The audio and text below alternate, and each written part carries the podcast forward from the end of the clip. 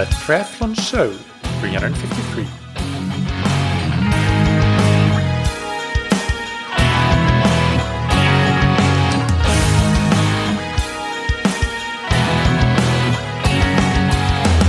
Hey, what's up, everybody, and welcome back to another episode of That Triathlon Show, the podcast presented by scientifictriathlon.com. I'm your host, Michael, and on today's episode, I interview Bex Milnes.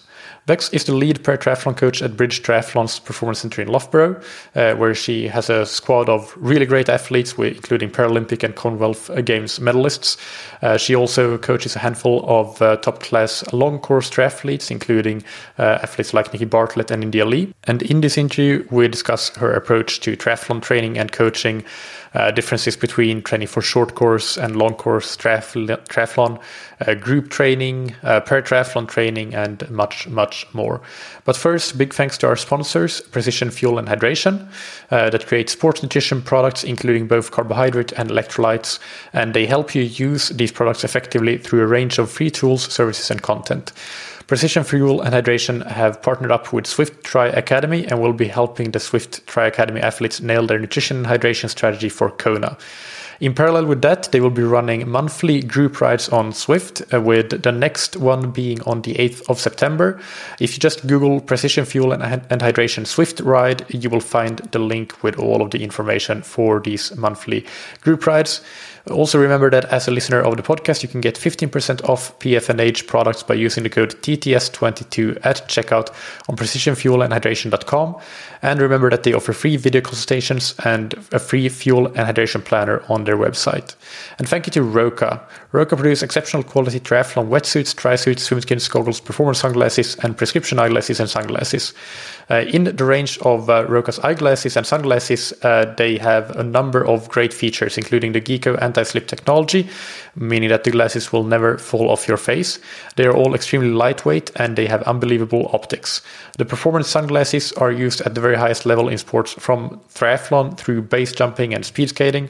And for prescription glasses, there is a home tryout program uh, so that you can try out different options for frames. And you can renew your prescription with a simple online vision test at home in front of your computer. All products have multiple options for frame and lens, and they all come with a two year warranty. And my personal favorites are the Rory prescription glasses, the Phantom, Phantom Aviator sunglasses, and the Matador Air Performance sunglasses for sports. Visit roka.com forward slash TTS to get 20% off your entire Roka order.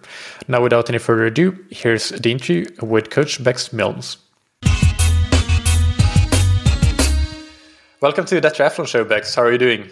Yeah, I'm good, thank you. Yeah, not too bad. I'm, uh, yeah, really happy to be here. Thank you for having me on. Um, it's been a pretty busy summer so far. So, uh, yeah, I was just um, before we jumped on, just saying I'm I'm at home in Loughborough at the moment, just uh, re re-energizing before the second half of the season. So, yeah, it's a nice opportunity to chat. Yeah, it's a it's a good window opportunity between between a lot of uh, a hectic racing schedule or going to races for coaching. Um, so why don't you start by telling us a little bit more about who you are and uh, your current roles within coaching and within the sport of triathlon? Yeah, so um, as it stands at the moment, I'm the the lead para triathlon coach for uh, for Great Britain, so the the national federation. Um, I'm based in Loughborough and predominantly work with uh, world class program athletes um, on the on the para tri team. So those athletes are, are kind of full time. Uh, their main focus is around uh, sprint distance, non drafting racing, um, and they're they're heavily focused on on Paris. Um, and so all the prep um, and focus is around that, um, and predominantly, yeah, focus on achieving Paralympic medals. Um, so that's my my main full time job at the moment alongside that, I also uh, coach a small group of athletes that kind of range from uh, pro long distance through to through to age group. Um, so I, I, dabble a little bit in the in the longer distance side of things, um, and find that to be a really useful kind of coaching tool and coach de- part of my coach development. Um, and yeah, longer term, actually at the end of this year, that'll that'll change slightly. So I've um, I decided to step away from my role um, as as para triathlon coach and will uh, will be full time, uh, kind of in a private coaching setup at the end of the year. So yeah, just in the midst of a bit of a change at the moment, but um, but really enjoying the diversity of the coaching that I'm doing. Yeah. So, so just to set the context uh, for listeners that know about paratriathlon and long distance triathlon, who are some of the top paratriathletes and long distance uh, triathletes that you're coaching? Yeah, so I currently coach uh, George Peasgood, um, who uh, was a silver medalist in Tokyo in the PTS 5 men's.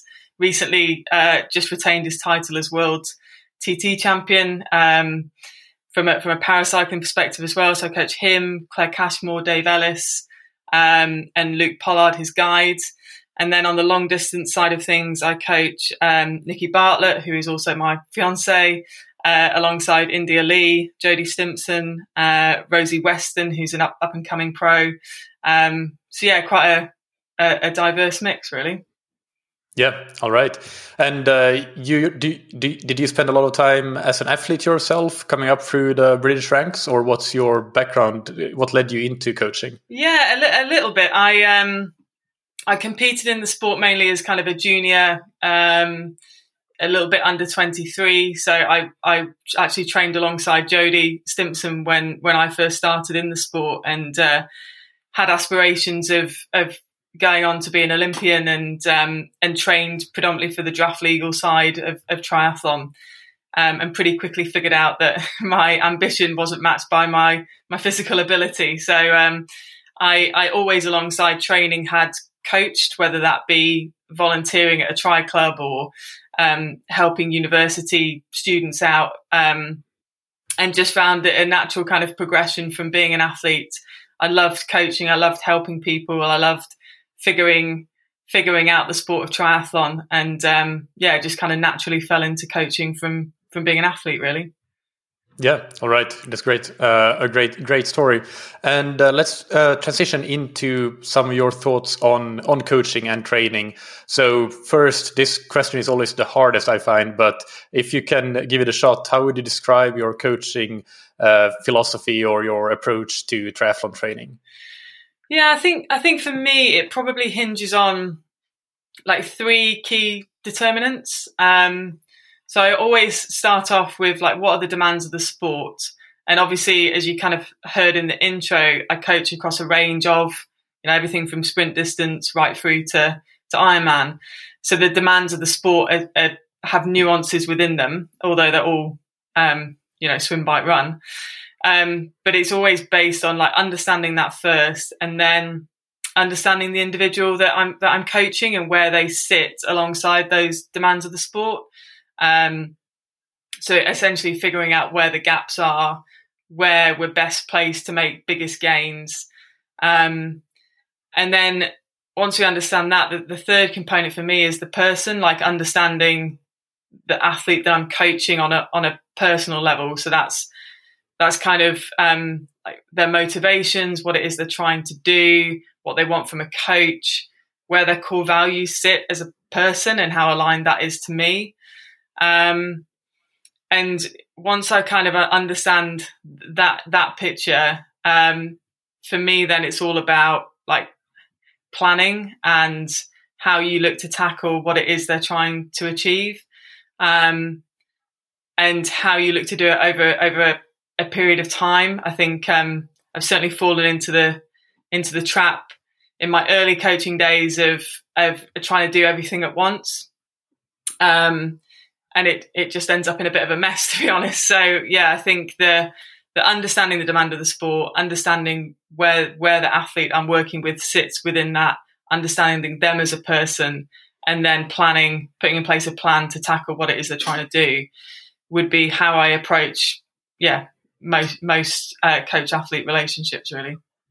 Yeah, no, that's great. And I want to follow up on that, uh, what you said about uh, not making a mess of it and uh, understanding the, the time course of, of what you're working on.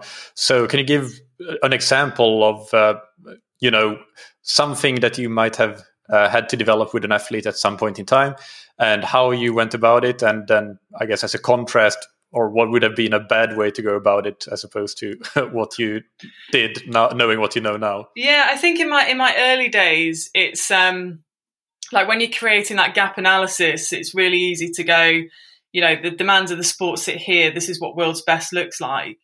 Um, and you know you'd end up with a list the length of your arm in terms of what the athlete needed to improve on.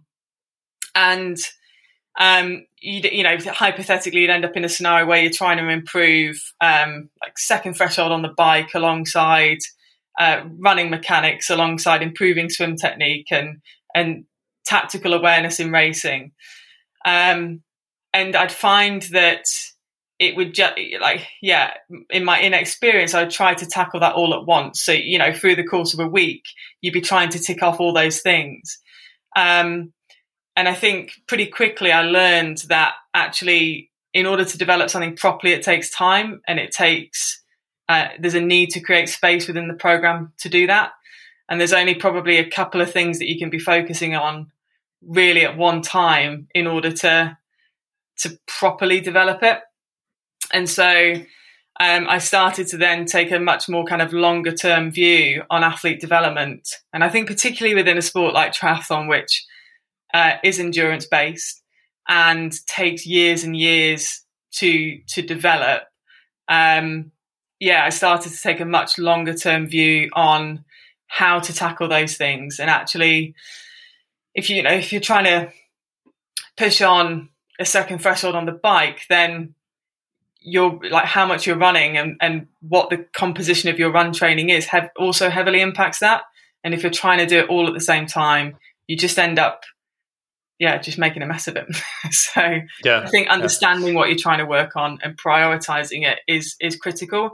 And it may mean that you take backward steps in other areas to do that, but ultimately, as long as you're kind of moving forwards as a whole, that's that's the important bit. I was going to ask about you mentioned prioritizing, and if you have that uh, list of gaps, the length of your arm, how do you prioritize? Like, would would you? I mean, I get that it's always going to depend, but do you have any general guidelines? Would you go for the lowest hanging fruit first, or would you maybe start with something that is really challenging and is going to take a long time, like the swim for an athlete that is maybe behind on the swim, and swim is always going to be uh, very important, especially in draft legal racing? Or yeah, what are some thoughts on that?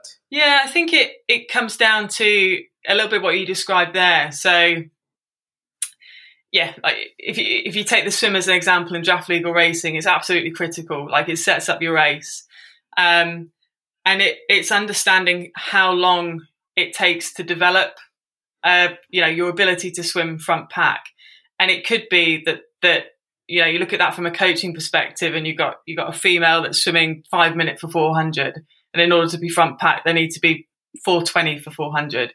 Well, you know that that's going to take you know good three four years minimum to sort that out, unless they're they're really untapped in their potential. So, but you also know that if you don't address it and you don't prioritize it, then they're probably never going to achieve what they want to achieve. So that although that could be a four year project, that's got to be high priority. But alongside that, there could be some really low hanging fruit, which is, you know, um, tactical decisions within racing in relation to swimming. And you're, you know, you're working in an area which is, is trying to develop their, their awareness in a race so they can maximize the ability to swim on hips or, or feet or whatever. So that it, it, whilst the physiological side of their swimming may be trying to develop, their tactical awareness is kind of making up for that a little bit. Um, and that could be a real quick, easy win. I think I think it's the balance of both, so that you're not you're not kind of stripping away an athlete, you know, saying to an athlete, you know, you're not going to improve for four years. It's there are always stuff like li- little wins along the way that you can be you can be working on, but the big stuff you have to you have to plan for, and you have to recognize that it takes time, and it I think that's often the hardest thing to convey to athletes at, at times is is just you, are going to have to to work at this and you're going to have to work over it over a number of years in order to get better. Um, and I think those improvements are the hardest to to quantify and to see a lot of the time. For sure, yeah, yeah, and but it, it does make sense to to combine a, lo- a really important long term goal with with maybe some more medium or even short term improvements that can be made because then yeah as you said getting those wins along the way and and small improvements uh, as you're uh, just uh, chipping away at at that big but slow progress that you're making um, so getting back to the demands of the sport and the differences between the different uh, modalities or the different dis- uh, distances that we have. So long distance versus draft legal versus non-draft sprint distance, and uh, all the things that we have these days. Can we, if we just compare, uh, let's say, for argument's sake, sprint distance and and half a full Ironman, what what would a high level overview of some of the things that are typically different in your approach when it comes to coaching those two distances or three dis- distances, I guess.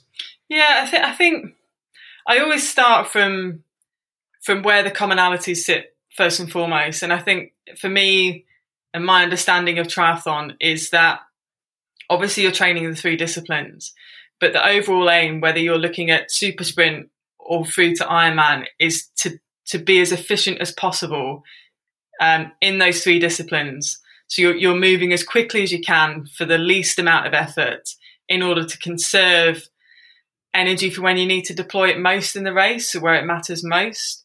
Um, and so that's that's always like regardless of the distance that's always kind of what i'm what i'm considering along the way is how can we make this as efficient as possible um, but then when it comes down to like the individual race dis- distances of course the demands of the race change and the distance influences that. The dynamic, you know, if you're draft draft legal, heavily influences that as well.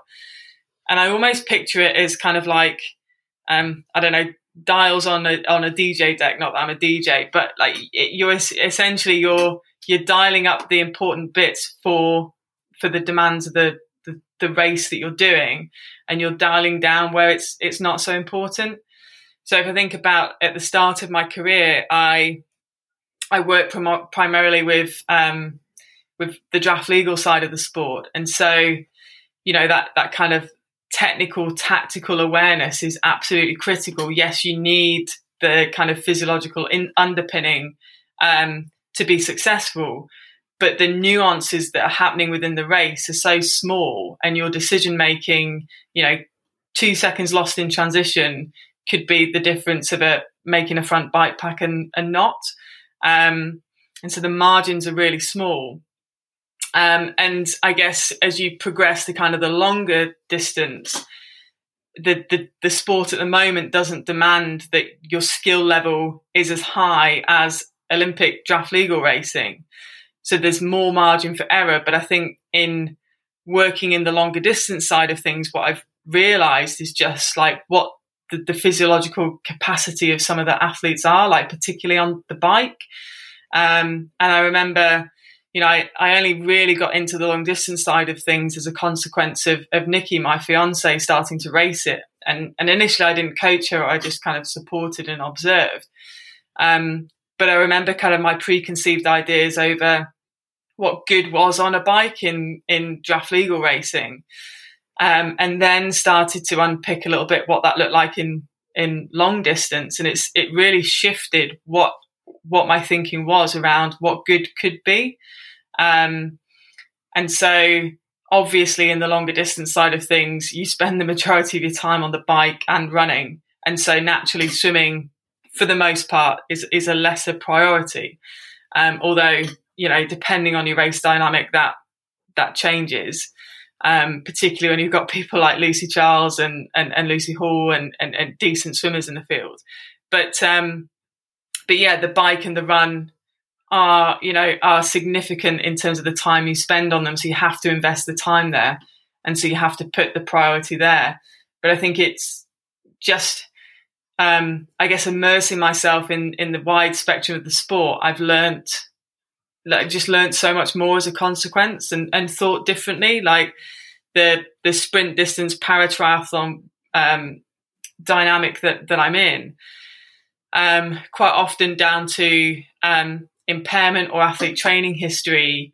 You you're you're limited by how much um, just purely how much training an athlete can do, and so you have to think a little bit more outside the box and how you can you can acquire load without necessarily going down the traditional route of, you know, train 25 to 30 hours a week. Um, and I think that's really just helped shape different ways, different approaches that that are very transferable across all areas of, of the sport, really. Um, but yeah, it's it's it definitely differs depending on race distance, but ultimately I come still come back to the point. The way I see it is you're just trying to create efficiency first and foremost, so that when you need to use what what does that what does that look like in practice? Uh, efficiency, like I mean, when I hear that, my thoughts go to, for example, specificity. Like they're they're not the same, but but when you train specifically for what you're going to do in a race, then that's one way of creating or hopefully creating efficiency. But is that what you mean, or do you have uh, any, any any other ways of of developing efficiency? I think it it comes back to for me, efficiency is like um like physiological metabolic efficiency. So how how do you make your your engine what you've got as mm um, as efficient as possible. For like obviously from a long distance perspective, fueling becomes more important, but it's it's you know it's it's important across the spectrum. Um, so there's there's that level of efficiency. There's kind of the, the technical underpinning of how you move, because obviously the, the cost of that um, can be pretty significant if you're poor technically uh, and can be significantly less if you're good technically. And then and then tactically as well, like there's a tactical element in all areas of of triathlon, and it's it's how much you engage in that and recognize that. I think ultimately those three things for me lead to efficiency. And are like the further away from the racing you are, the more kind of that physiological metabolic side of things becomes like is dialed up in terms of importance. The closer to racing you get, the more the the kind of technical, uh, so tactical element becomes becomes more critical. Um, but in essence, I see like it's it's all about going as quick as you can for the least cost. yeah, and um, following up on what you said about going getting into long distance coaching and seeing what was possible on the bike, for example. Is that something? Have you brought any training methods that you've learned through your exposure to long distance into your uh, sprint paratriathlon coaching, or vice versa? Have you have you cross pollinated training methods between those two modalities and found that helpful? Yeah, for sure. I think. Um, yeah, I, I, what I observed from the long distance side of things is that there was just a greater priority on on the bike and creating space within the week to, you know, whether that's um, distribution of intensity or time spent at intensity or, or overall volume, it varied individual to individual. But um, particularly for sprint distance, non-drafting racing on the paratri side of things, there's there's a lot of transferables. Like certainly the way in which you train, um, the time you you would need to dedicate. Although it's only sprint distance, you're still you're still trying to create an aerobic underpinning. You're still trying to ensure that um, like you ha- you're pushing your your um, VO2 max as high as possible to and then have a second threshold that supports that. You're still working on some pretty key principles there. Um, but I think what the the the, the bits which I've carried over most from a paratri perspective is actually more the the aerodynamic um, elements that I think from a long distance triathlon, particularly when I started to get more involved, was was really starting to kick off, and and people were paying much more attention to it. Um, whereas in paratri, when I first started, you you still had people kind of rolling around on road bikes with clip-on bars and road helmets and and and you know not using disc wheels. And and I've kind of seen that over over the last three years that's really started to shift. And and um, yeah, people within Paratri have started to pay a lot more attention to to those level of details, and I think that's certainly come from yeah the longer distance side of things and what what um yeah what's what's been role modeled there. Yeah, yeah. Uh, moving on a little bit to a different topic, uh, I assume that in within the paratriathlon group in Loughborough that uh, well you have a typical group daily training environment. And uh, and I, I, yeah, I just wanted to ask you, what are the pros and cons uh, of of that kind of group environment, and how do you manage the group so that you can maximize the the benefits and and mitigate any potential uh, disadvantages? Yeah, I think it's it's always a balance, right? And and a little bit bit comes down to how much the individual athlete places value on the group. but for the most part, I think if anybody's um, like deliberately engaging in a center, it's because they value people being around them and they value um, the group, they value the day to day coaching that they get. And so um, I think it's for me when I, when working with like world class program athletes, I would generally take an approach of like what's the individual need first, like prioritize that first. But then I very much see my role as a coach as once you understand that and you understand the individual needs within your group, where are the opportunities to knit stuff together so that they benefit from you know just morale and and share you know when you're rocking up every day and, and each week you're you're training pretty hard there are there are days where you know people come in and they're you know really struggling with either motivation or just energy and you immediately see how being in a group environment that gets lifted um, and they can they can suddenly get more from themselves than what perhaps they would do if they just rocked up you know trackside or poolside or roadside and, and were delivering a session individually. Um, so that's a massive pro. I think the cons, uh, you know, are, are, just that that that exact balance. Like, where do you individualize, and what does that mean for you know for potentially needing to do things on your own? And I think that's again where I see my role as a coach to um, to flex that through the year. So um, where individual becomes more important than group. I think there's there's also just like group training hinges on relationships being good, and I'm very grateful and thankful that the athlete group that I work with um, they get on really well and they respect one another. Um, we obviously have world class program athletes, but we also have pathway athletes, and I think um, often in that setting the benefit uh, is sometimes more to the pathway athletes because they can see what world's best looks like in their daily training environment. They know the habits uh, and the underpinning behaviors that that they need to they need to role model themselves. Um, so I think that that can be of, of huge benefit. Um, and then there's just the real boring, mundane stuff, like just, you know, if someone comes in with a cold, then it's really easy to, to wipe out the training group. And so I think like just being clear with, um, you, you know, the res- like respecting the group, respecting the environment, um, and how everybody plays a part within that. Um, but on the whole, I think that's one of the big advantages of being, um, you know, a, a, a national federation that supports training centres. Um, within the UK, we have, I think it's five training centres that people could train out of. Um, and I do feel that that is really instrumental in the success that we've we've had so far. And if I compare it again to the longer distance side of things, where you know it's if you know if you're if you're one of the the world's best, then you have you have the opportunity to create a team around you but for the most part, the majority of athletes are, are trying to go it alone, you know, training in, in all sorts of um, makeshift training environments. Um, I see you see massively how that impacts everything. Um, and so, yeah, I think without rambling too much, I think a group and a supportive environment is is certainly something which is of, massive benefit.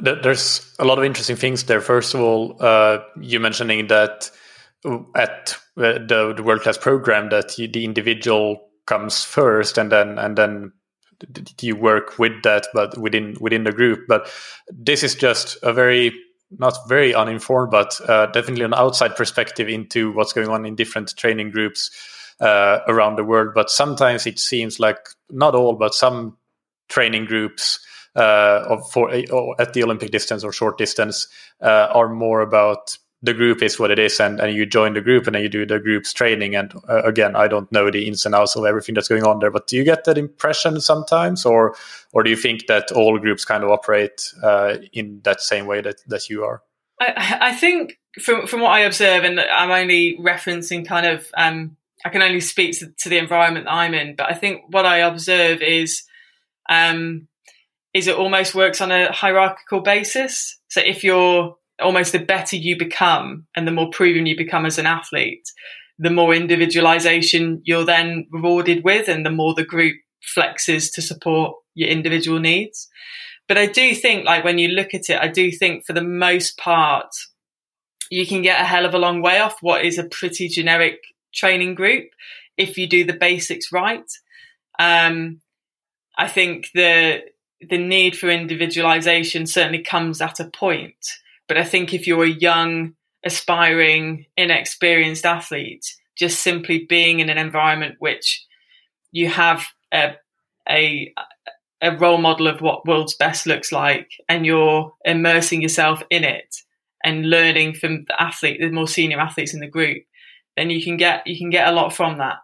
Um, and so i think from a from a coaching perspective if you have 20 athletes in your group i'd argue it's nigh on impossible to coach them all individually to the high to the to the the highest level that's, that that you could um, i think you know, you're probably looking at five athletes maximum that you can really, really coach to a very high level. Um, but that's not to say that, like I say, that, that athletes can't benefit, other athletes can't benefit from that and get get a lot from it. Mm. Yeah, no, that's a that's a great answer. And uh, yeah, then the other follow up question on on that was uh, having seen the benefits uh, of the group environment. Is that something with your long distance athletes that you are trying to help them build some sort of uh, group training environment or support network? Is, is that something that you talk with your athletes about and, and try to, uh, to, to create something like that? Yeah, I, th- I, think aspirationally, if there is an unlimited, not unlimited resource, but um, even a resource to put towards um, creating a long distance training environment, um, then I, I genuinely feel that uh, that that would be a huge benefit. I think it's it's one of the challenges of the long distance side of the sport, and um, particularly within the UK. And I know this differs country to country. The, the focus of funding, the focus of resource, and people's time is is very heavily weighted towards Olympic and Paralympic sport, and that's for very obvious reasons. Um, and so, you know, just just alone setting up a training group which provides facilities is very basic. You're probably looking at the best part of 30k to do that a year, and that's before you then get into you know what world class program athletes have access to, which is a whole um, team of practitioners and race trips supported and camp support and you know all of that. Um, it's it's a huge like financial resource in order to do that. So I would I always encourage athletes to to seek out environments that will support them. But I think it's exceptionally hard to do from a long distance perspective, and that's kind of um, yeah why why you see people a, a bit more kind of uh, transient in where they base themselves and and looking and and um, and creating groups themselves. Um, but yeah, the, the cost of it is is significant to do it properly. Yeah, I think that was more what I was alluding to, yeah. creating your own training groups, not not so much setting up a training center because uh, yeah, that that's going to be very cost prohibitive. Um, then uh, yeah, moving on again to to discussing the different modalities within triathlon.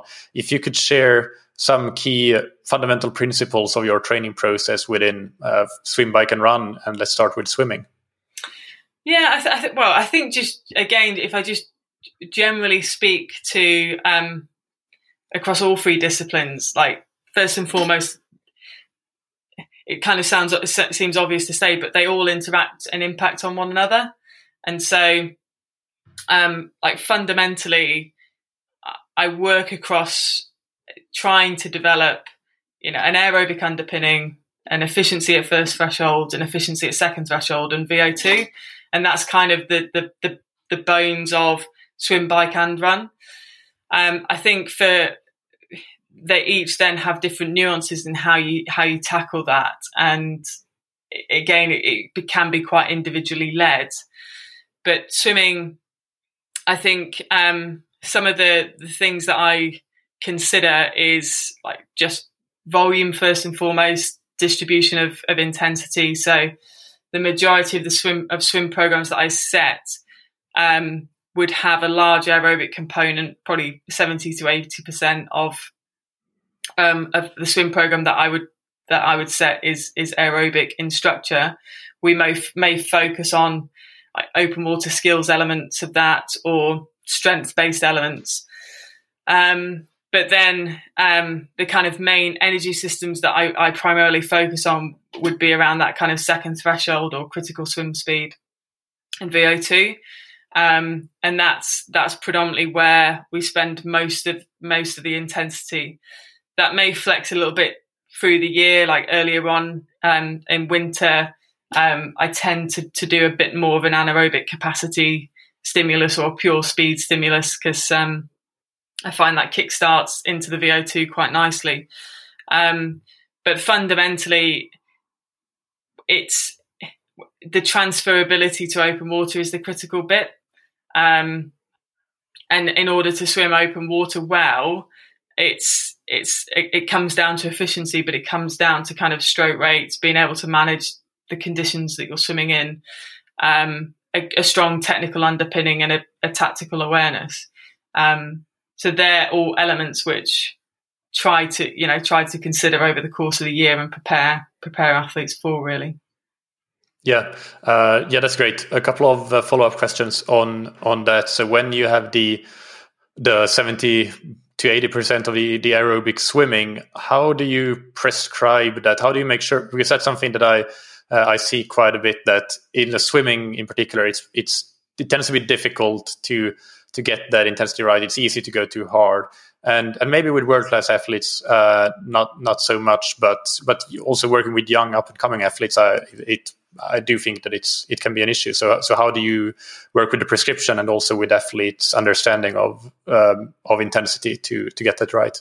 Yeah, it's a great question, and I think everybody, you know, I certainly share um, your reflections on. It's really hard, particularly in the swim. It's really hard to prescribe intensity. Um, and I've experimented over the years with heart rate monitors and, and various bits and pieces.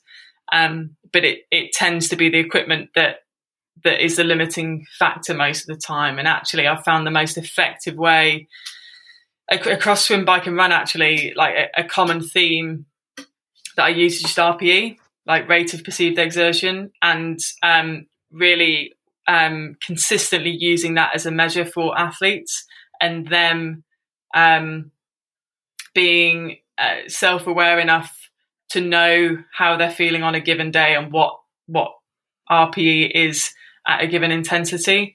And so whenever I'm prescribing a session, it tends there tends to be like um, ballpark time that you should be aiming for, or power or pace.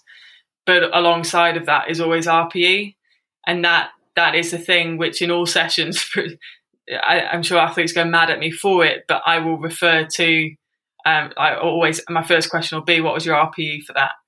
And that tends to be a pretty staple, consistent measure, which accounts for fatigue. You know, it's, it's so simple, and we've got so many gadgets that you can that you can use. But yeah, the most reliable one it comes back to just yeah, how hard were you working there?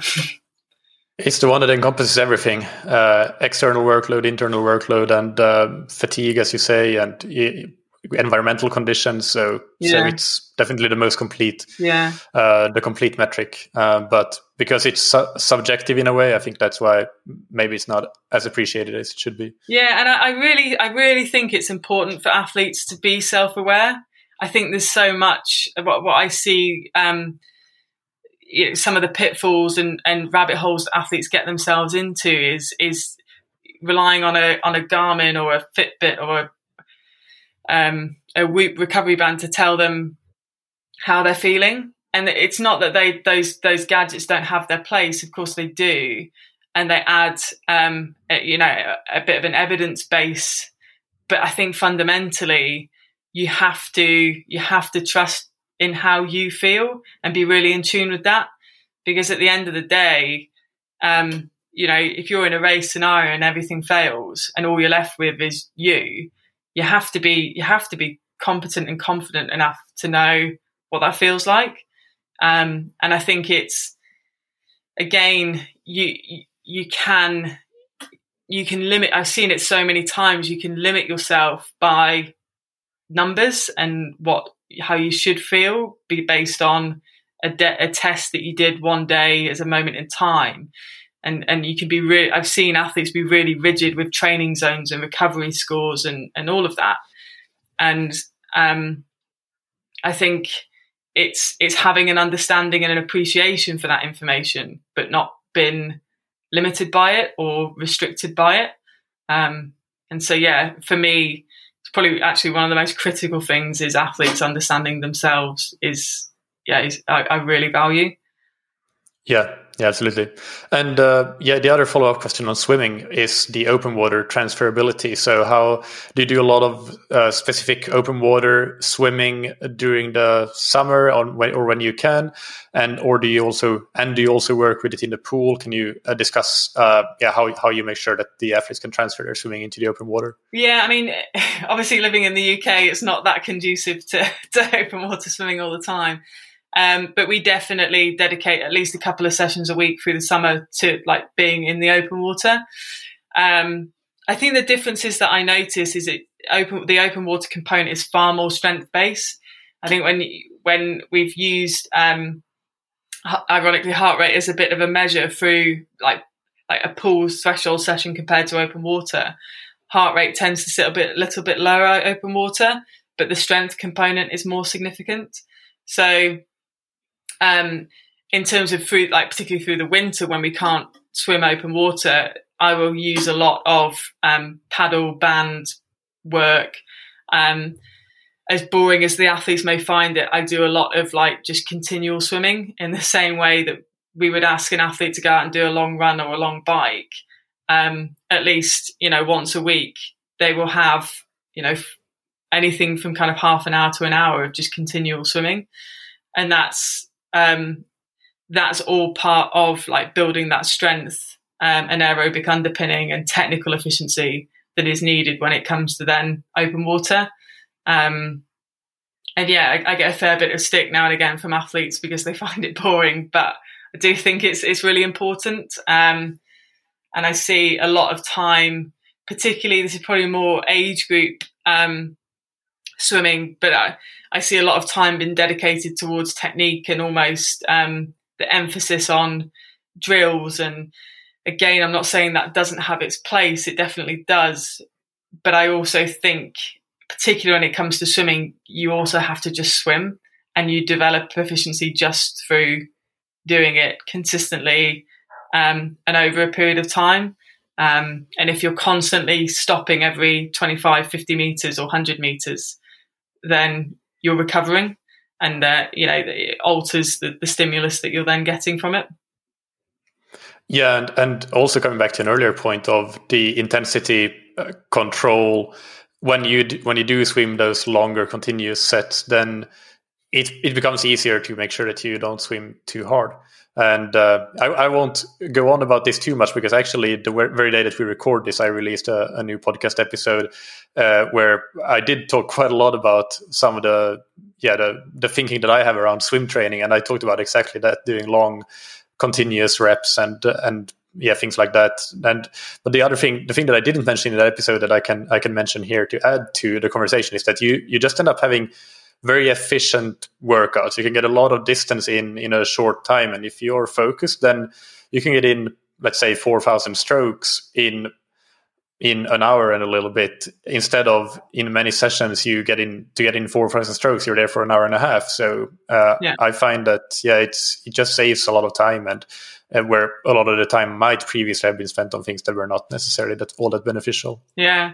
and I, I think genuinely, like when you look at how swim stru- swim sessions are constructed, um, particularly on aerobic stuff, I, I think it, and I'm, I'm, maybe just speaking myself, but I, I, think it's mainly based on entertainment for the athletes, like how to keep the athlete yeah. engaged. Um, when the reality is, like that if you were to be like, what's the most efficient way to develop this? You'd just be like, just swim, like just swim yeah. and swim for a long period of time, um, and don't and don't stop. So, yeah, I think I think it's also important for for athletes, particularly on the long distance side, to overcome boredom and to keep focus and to be challenged in that way. Because if you're going to an Ironman and that's the first time you're swimming for anywhere, you know, 45 minutes to an hour and a half, whatever, and that's the first time you've done it continually, there's a huge mental component to that.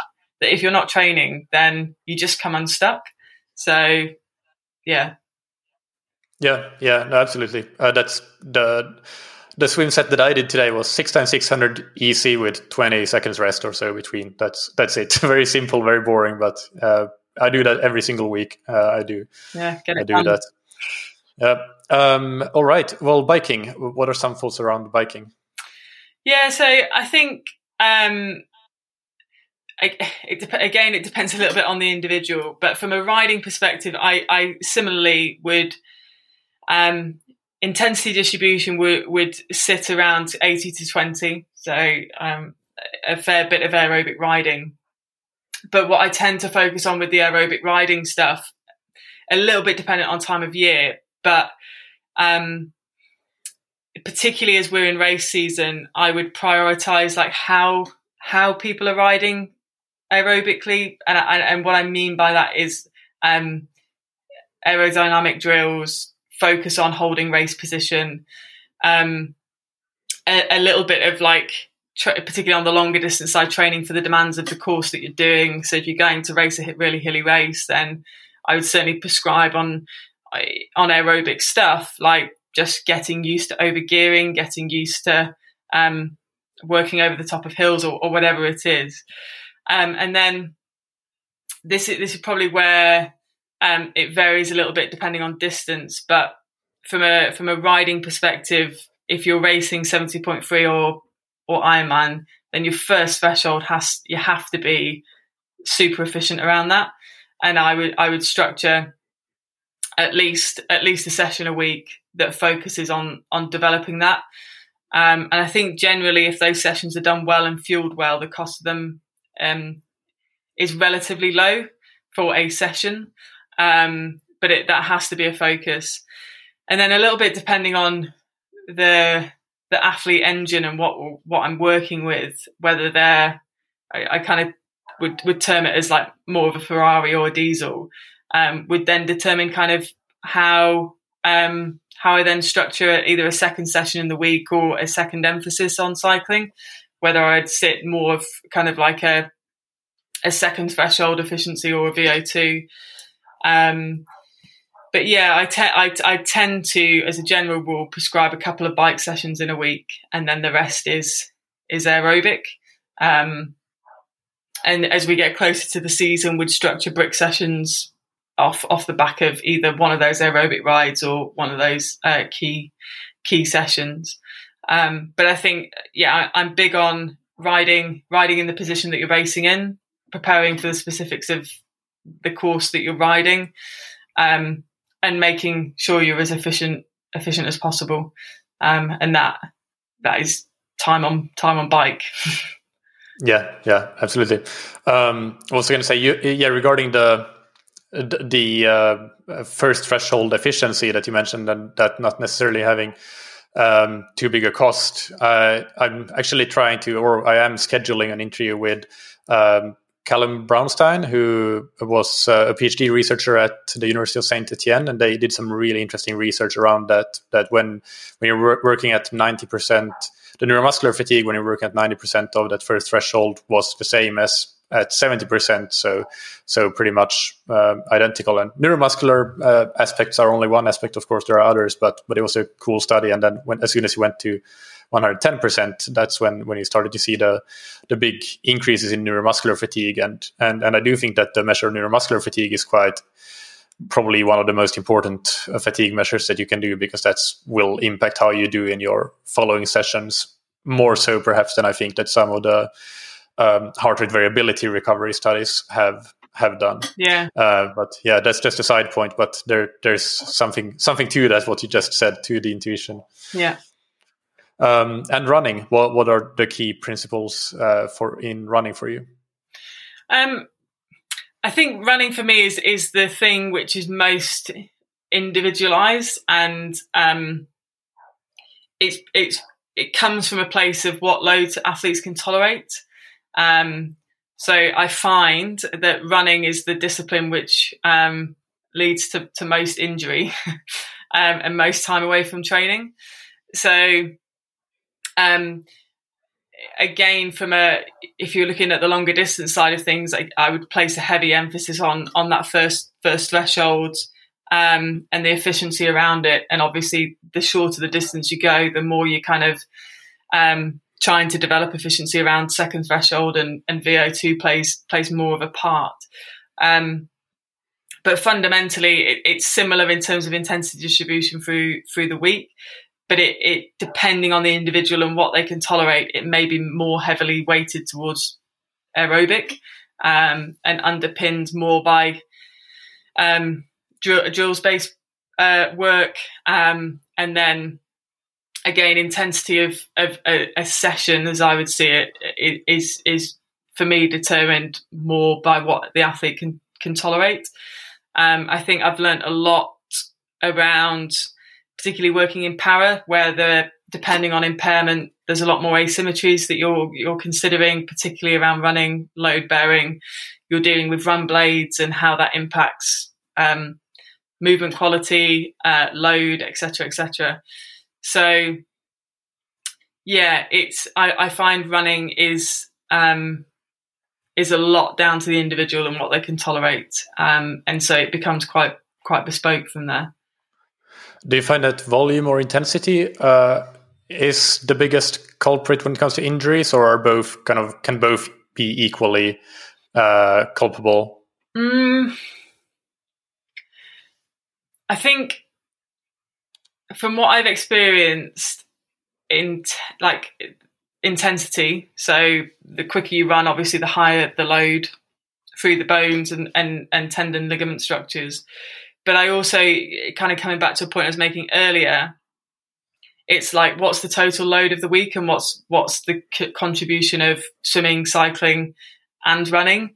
Often running is the thing that that occupies least amount of time in the week. Um, but it's generally where injuries come from most. So I think definitely intensity contributes to that and how mechanically you're moving under fatigue. Um, and that's, I, for me, that's, that's another big component is like, it's one thing to run really well in isolation, but how do you mechanically move when you're, you know, you're fatigued and coming off a bike where you've just worked really hard. Um, but yeah, volume can also play a part. But I tend to find it's more the global volume of triathlon training rather than like just running in isolation. Yeah, yeah. And uh, when discussing the the program in its entirety, for example, a well a weekly cycle or a, a macro cycle, you've already mentioned some things around how you balance the intensity with the aerobic work.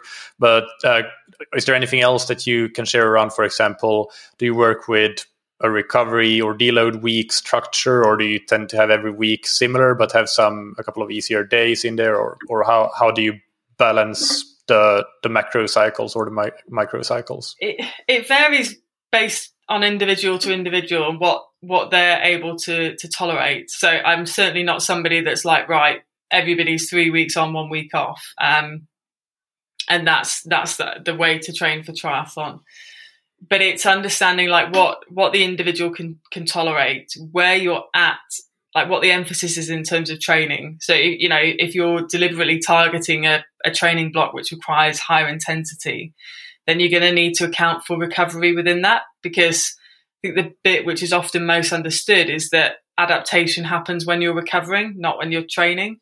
So you have like at various points you have to um, you have to prioritize recovery. But it, it's really individual. Like I've had athletes who, um, and it, it kind of ties in a little bit with that Ferrari engine versus diesel engine. But I've had athletes that um, that really need quite frequent rest and really benefit from a rest day each week. I've had athletes that that tend to be more diesel engines who can literally go, you know, same week in week out for a eight week period and the quality of what they're delivering is really good and they they just kind of adapt to to the training that's been given and recover within it um, but it, I think it it generally um, is a consequence of more diesel. The more diesel engine you are, the less you can access top end. So kind of the less damage you're able to do to yourself. Whereas if you're kind of a Ferrari engine and really anaerobic, um, I'm talking anaerobic in terms of endurance, right? So it's, it's still a way, a way away from sprinting, but you can you can certainly do more damage to yourself, and so the need to recover is is more significant. Um, I think age also like timing, t- training history, the age that you're at, the number of years in the sport also also play a part. But it ranges massively. Like for some athletes, I have a consistent week weekly structure that they follow. For other athletes, we work on a two week cycle, and and we we tap into different energy zones over the course of two weeks. It's yeah, it's it's massively dependent on what who the athlete is, what they're training for, and what they can tolerate. Yeah, uh, just uh, going to make a note there that uh, with regard to the Ferrari versus diesel discussion, um, that's I did an episode of that, an interview with Phil, Dr. Phil Bellinger. So I'll link to that in the show notes, where they uh, measured the the muscle fiber composition of, of athletes and then tried different kinds of overload periods, and they found exactly that that the the more slow twitch uh, uh, dominant athletes they they could could have a larger overload without rest, but the, the fast twitch athletes they um, required more rest uh, to to be able to adapt to the training. So uh, one final uh, question on this in this section of the podcast is um, how do you implement testing in your athletes program? Yeah, so um, I'm really fortunate that I. Uh, again, working in a federation, I have access to physiology. So um, or physiology support. So uh, a guy called Ben Stevenson is um, is um, a physiologist that works with us on the para side of things. Um, I think the biggest thing that I've learned from testing is whatever protocol you come up with, it, it has to be relevant for what it is you're trying to understand, but it also has to be measured consistently. And so we've gone around the houses with various different testing protocols over the years, you know, whether that be a, a a second fresh, you know, a sub max test or max test or critical power test or whatever. Um, and I think the thing I, I, I, always come back to is like what's what's of most use to the individual. So what's going to help in like what why are you doing it, um, and then can you consistently measure it? Um, and again, just just due to the support that we have um, available to us, we tend to at the moment um, go down a testing protocol of submax max across swim bike run we're just in the process of of trying to establish a bit more of a triathlon specific protocol so looking at how uh, bike influences running um, so so yeah bike to run um, and swim to bike um, but that's it's not something which um, is is a concrete protocol at the moment it's more just an exploration of really but yeah, there's nothing in there. Um, I think like my experience of critical power stuff was was good in terms of understanding that a bit what we were discussing earlier that um, diesel Ferrari engine and anaerobic capacity. But I find that the the submax max testing is is a better educational tool for athletes in terms of um, training zones that you get from it and and how and how to kind of distribute um, training intensity and load through the week. Um, so we we use it on an individual basis, and then I think the the bit which is part of a longer term project is to to understand trends through the sport, um, and I think that's something which we probably haven't done as well, um, but are certainly making a concerted effort to move towards. Is just like generations of athletes coming through what does that look like and, and what's their kind of physiological profile um, that has enabled them performances over the years. Mm. And, and, how how do you currently uh, what protocol do you typically have in place or currently have in place for the uh, submax max uh, testing that you're doing? So the the submax bike is the is the kind of it's three minute stages or four. Uh, I do move to four minute stages, but kind of the standards um, uh, three to four minute stages, and then similarly, similarly for the for the run side of things as well. The max, we're actually experimenting at the moment. Is, is, is that is that uh, lactate and VO two, or only one or the other? So that we were just experimenting with it's it's like lactate and uh, um, and mask. But yeah, just on the run side of things, we've moved more towards um, doing the max test off the back of the submax. So rather than having them two tests in isolation, um, it's basically kind of a, a continuation of increasing speed um, once second threshold is hit. Um, which I think is nicer for the athletes because it means they just have. Well, I don't know if it is nicer, but they have one test to focus on. But um, but yeah, they're they're obviously going to have you know working through the spectrum of of submax through to max. So so then after you go through those three to four minute stages, you hit the second threshold. Then the ramp just becomes steeper, so it increases yeah. every half a minute or every minute yeah. until uh, yeah, until exhaustion. Okay. Yeah, until they Got fall it. off, hopefully. Yeah, yeah. uh, all right. And uh, I have some questions about paratriathlon. Uh, so first of all, uh, I'm sure there are many listeners that don't are fully that are not fully aware of the classification systems uh, that, that, are used there. So can you talk about that to start us off? Yeah. So um, essentially, in paratriathlon, there are 12 categories. Um, six of them male, six of them female. Um, there's a PTWC, which is effectively the wheelchair category, and that is split into H1s and H2s. So there's a what is called a factor within the wheelchair category, and that caters for um, kind of the range of disability, so where people are impaired from. So H1s uh, are more disabled than H2s, and there is a time differential um, within that um, to account for that. You then have PTVI, which is for visually impaired athletes, and similar to the wheelchair athletes, um, there's a time factor. So there's B1s who are fully blind, B2s and 3s that are partially sighted. And again, there's a time factor that accounts for um, for the, the difference of, of, of, disability within the category. And, and in essence, that's that's to ensure that there's there's depth of field because there isn't the number of athletes to to mm-hmm. differentiate mm. between the two. Um, and then you have the, the ambulant classes, the PTS uh, categories ranging from two to five So PTS twos, PTS threes, PTS fours, PTS fives. Twos are the most impaired standing classes, and, and fives is the, the least impaired. Um, so you kind of go through a range of, um, of, of different impairments, and, and that all sits under the classification system athletes at the start of their kind of sporting journey are classified nationally first. And then in order to race internationally, they have to go through international classification. They're given the, the category that they then race in. Um, and that is reviewed on a on a basis which is determined by um, the sport and the classification system. So some athletes are reviewed every couple of years. Some athletes are reviewed um, every every three four years. It just depends on whether the classifier feels that their impairment will will alter or will change. Um, uh, yeah, in a shorter short space of time or not, basically.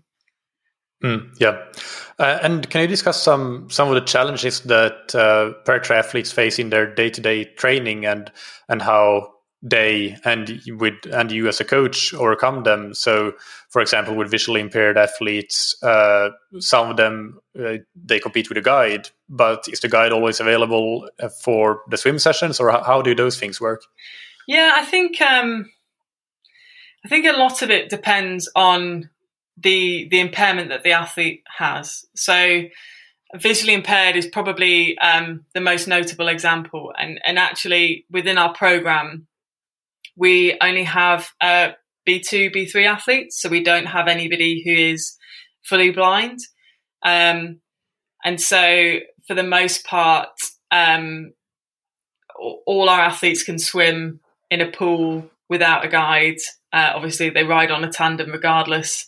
Um, and the majority can run without a guide as well, which may sound quite strange, but um, yeah, I think in terms of accommodating or, or, or how things change day to day, um, it really comes down to the impairment and, and the individual. And I think I've kind of just, um, you know, having worked in para triathlon for the last three and a bit years, I, I don't, I don't have always almost um, unaware of the natural habits that I've that I've developed, and it, it's it's everything from kind of the simple nuances of you know if you're referring to a pace clock um, and you've got visually impaired swimmers in the water, I'll always go, you know, we're going next top and that's in 30 seconds time. So, you know, there's an awareness of, of time. Um, and I think it's, I almost see it's, um, how you adjust things is more based on how you would adjust things for, for almost any individual based on their need. Um, I think actually the challenges that I see are more like societal awarenesses of disability.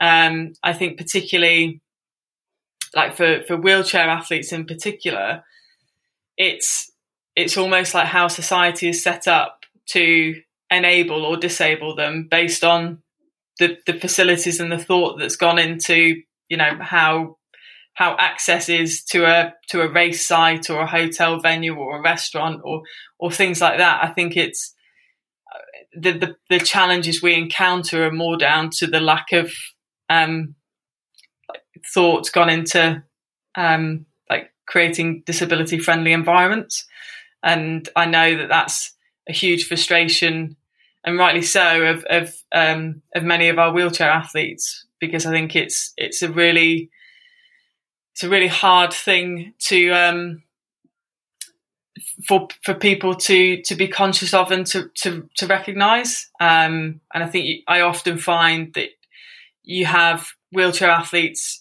who either like don't want to make a scene or don't want to make a fuss, and they kind of um, uh, they they go along with stuff um, and things that aren't adequate and aren't set up to support them because it's they they don't want to be kind of the seen to be the the angry disabled person that that isn't catered for. Um, but I, I think working in para triathlon, you just really um, realize the lack of awareness and the lack of um, of of just stuff that is in place to to to enable people rather than disable them. Um, yeah. Mm, yeah, yeah. I can imagine even like traveling to to races. That must be a completely different experience uh, and much more challenging for for wheelchair bound athletes uh, than um, than for your than than for people that, that are not wheelchair bound. Like such a yeah, that, that's not something that we think of normally if, if we're not in that situation. But yeah, and I think that's that's an added stress. Yeah, even down to like race course design, like that's probably one of my biggest frustrations with with World Triathlon is um, the amount of times we've turned up to a race and they've got steps on the swim exit, or you know they've got um, uh, an entrance to the swim that isn't accessible, um, or they put a race briefing in a you know, in a hotel that isn't accessible or whatever, or a tent mm. in the middle of a field that isn't accessible. And um, I actually think that there's a huge amount that could be done um, from just an event organisation perspective that that again can just just consider the needs of athletes. Um, and it's our I see it as our job as a sport to enable, not not to disable. Yeah, yeah. Are there any differences in how paratriathletes train uh, compared with, let's say, in this case, able-bodied athletes on um, uh, for draft legal racing or for short distance racing because that's kind of the most relevant comparison? Are, are, there any differences there? Yeah well i think like the demands of the race is slightly different. So um, you know field sizes are significantly smaller.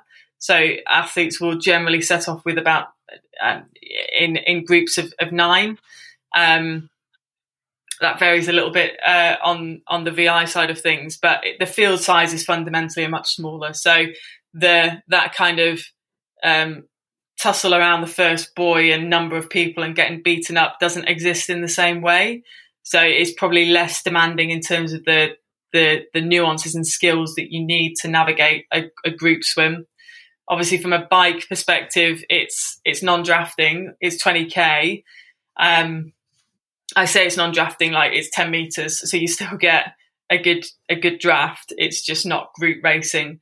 So again, you're not really needing to to train that stochastic element that's needed on the Olympic side. Um, and and the group skills that are needed on the Olympic side. But you are, I think there's a, there's a lot of comparison between um, para tri and the long distance side of things when it comes to pacing your way through an effort or um, or the aerodynamic element of racing. Um, and then obviously from a from a run perspective, that's probably the thing which is closest aligned. Um, it's you know it's 5k, and ultimately you're trying to to run as quick as you can.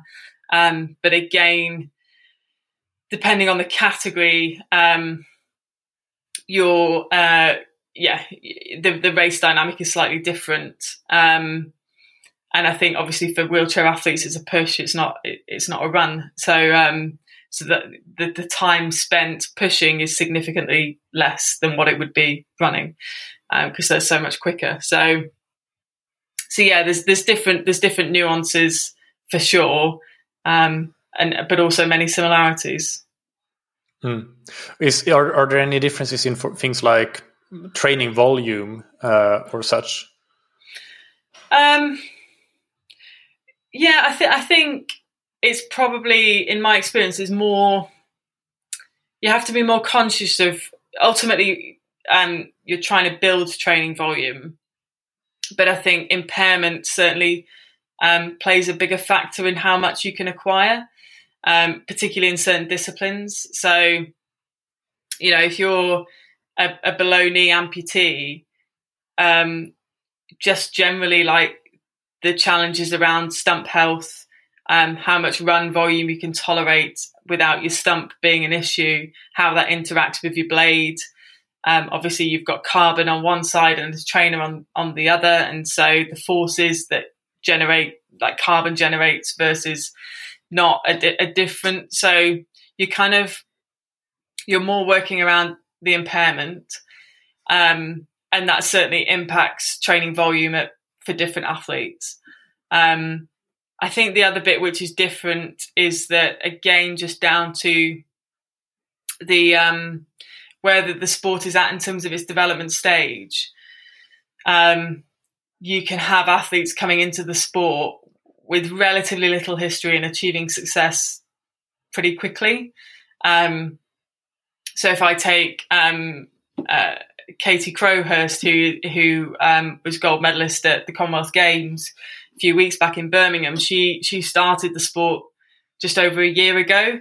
From like literally, she came from a swim background, but she started, and then uh, in under a year, she was Commonwealth Games champion.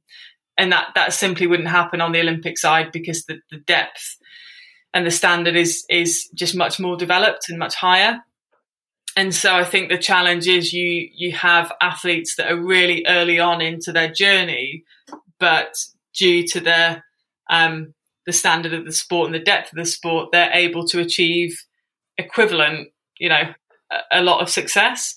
And I think that's quite hard at times for, for athletes and and staff to, to wrap their head around is, you know, you're you're basically a um, a year one athlete that is achieving what you know an athlete on the olympic side would be achieving 10 15 years into their career kind of thing and so the balance of of that, it can be quite tricky to navigate at times. Mm, yeah, and you mentioned already some of the things that you've changed in coaching, for example, with uh, calling out the times uh, for the visually impaired athletes and so on.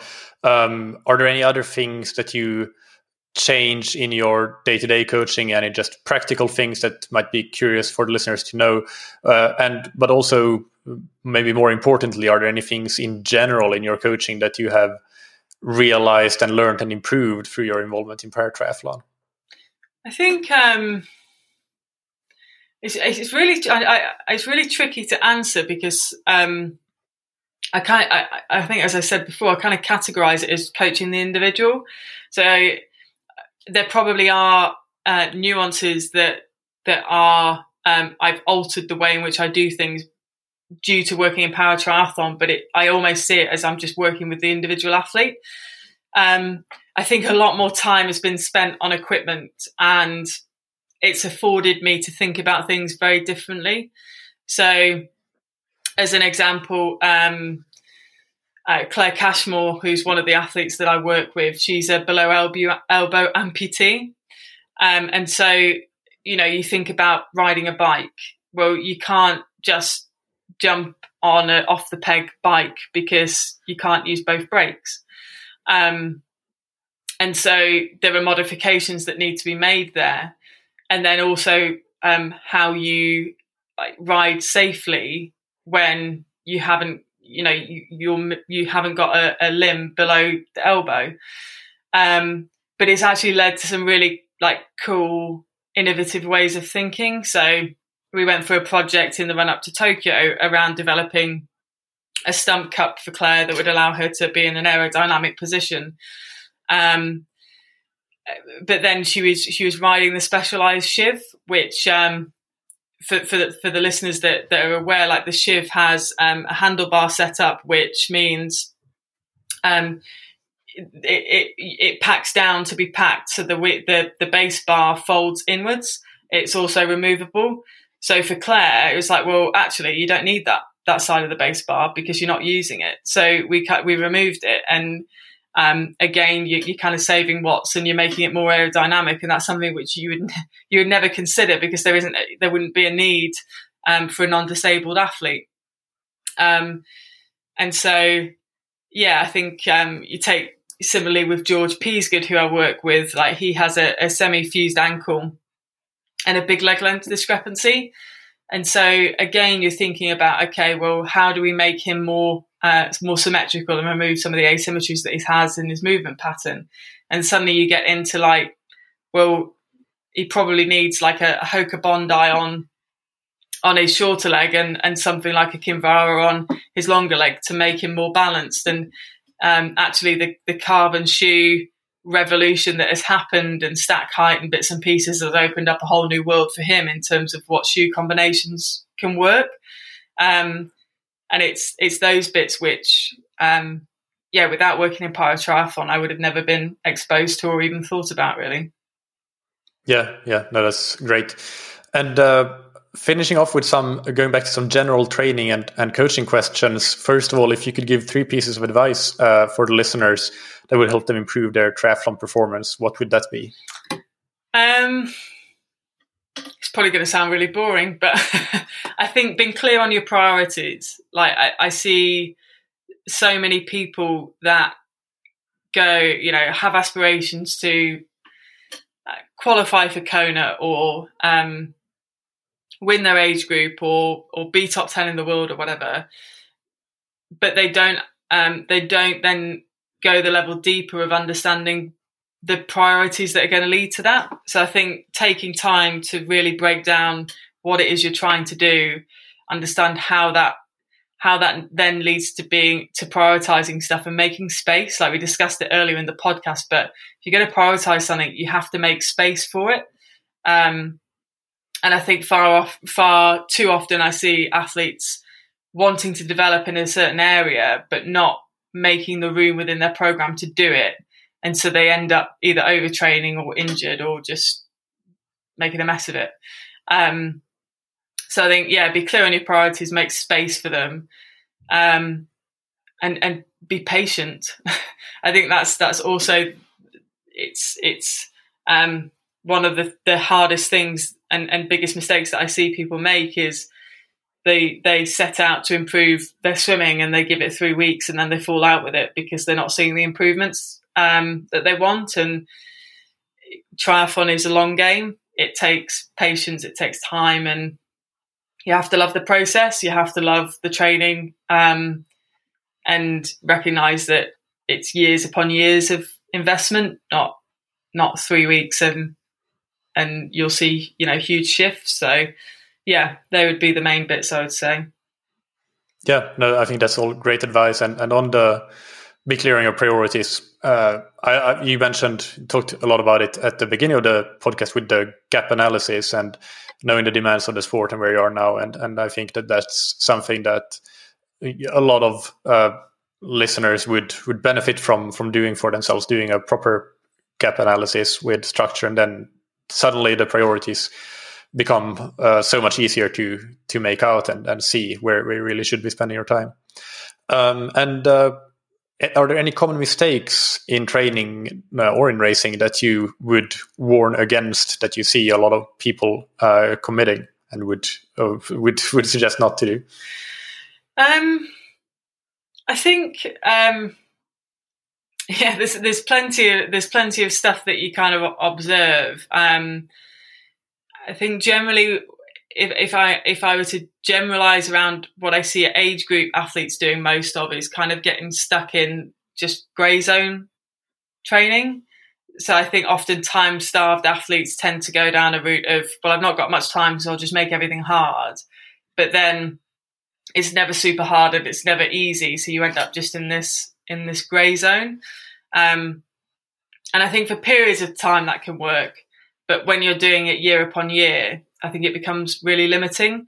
And it kind of comes back to like um, priorities, making space for stuff, um, being comfortable with in order to make stuff it may feel like you're you're giving up on an area that you would consider a strength um, and I, I kind of see people yeah just wanting to, to do more more more but not prepared to let let stuff go and so i think a common mistake would would be yeah, under it kind of harks back to the um, piece of advice, but just just yeah, try to understand what it is you're trying to do and prioritize it. Um, I think the other bit, whether it's a mistake or just an observation, is, and this is predominantly working with world class program athletes that are well supported, is I think because it's well supported, there's a there's a lack of a a want to like invest in themselves. And um, there's a reliance as i see it on on the federation to whether it be fund or support or do things for them. Um, and i think why i think that's important is you then lose the why and why you're doing stuff and the that kind of um, accountability to yourself because stuff's just being done for you um, and it I think it's it's probably the the more negative side of of all the great stuff of being in a involved in a nation that's well supported and supports elite sport. I think too much of that can lead to just not complacency, but just a lack of of wanting to invest, whether it be time or resource or finance in in yourself. And um, I think it it ultimately leads to, to people becoming a bit lost. Mm, yeah. And uh, is there something that you've changed your mind about in uh, terms of training or coaching in in the last few years, and that you do differently now than you used to? Yeah, I, th- I think again when I when, it, when I think about when I started coaching initially, um, I just would be on, so like switched on all the time, and I would see it as you know if an athlete's training um, however many hours a week, I'd, I would see have seen it as my responsibility to to just um, be there, be attentive, be you know, be present. Even even if I kind of felt like I knew that I wasn't necessarily needed, but just by being present, I I would show to the athlete that I'm invested in what they're doing. And I think it's kind of this a similar analogy to to what I use with the grey zoning age group athlete, which is I think what I've changed my mind on and, and, and learned is that actually balancing what I do is the most critical thing and learning when to dial myself up from a coaching perspective. So, one of the important parts through the year where I really need to kind of dial up and be more present, and where are the points in the year where it can be a little bit more athlete led and I can I can recover a bit, take a bit more time to be a bit more balanced because it, that's when I get the most from myself as a coach. I think, um, and I, I still am not brilliant at it. It's still a work on, but I think from a coaching perspective, because you're generally motivated by wanting to help people, wanting to, to, to do the very best by, by athletes, you can end up just wanting to be there, you know, at everything, there all the time, present. And I just found that it it made me a grey zone of a coach. And actually you know periodizing how i structure my time when i dial up when i dial down dial down is really important Mm, yeah, that's great advice. And uh, is there anything in particular that you're focused on right now as part of your coaching development? It's pretty much that, like ha- figuring out, like certainly not the finished, the finished article by any stretch, but it's figuring out how to be sustainable as a coach. And I've been coaching for for ten years now, and I want to be coaching in twenty years' time. Um, and I recognise that within that, I will coach a, a, good number of athletes, but I will I will need to be the consistent over over that time frame, and so figuring out how to be sustainable in what I'm doing is is pretty much my biggest my biggest focus, and that kind of leans right back to, to the start of the podcast where where I mentioned about stepping away from um, the role that I'm in at, at the moment as, as a paratriathlon coach, and that's all with with the emphasis on being sustainable and creating um, space for, for myself within within what it is I'm trying to do. Yeah, yeah, uh, perfect. And uh, let's finish off with the rapid fire questions. So take just one sentence to answer each of these. And the first one is: What's your favorite book or resource related to triathlon or endurance sports? Um, uh, Richard Williams' Black and White. The way I see it, it was his autobiography uh, who's filmed right. Serena Williams and Venus Williams. Yeah, cool. And what's an important habit you benefited from athletically, professionally, or personally? Uh, run every day. And finally, who's somebody that you look up to or that has inspired you?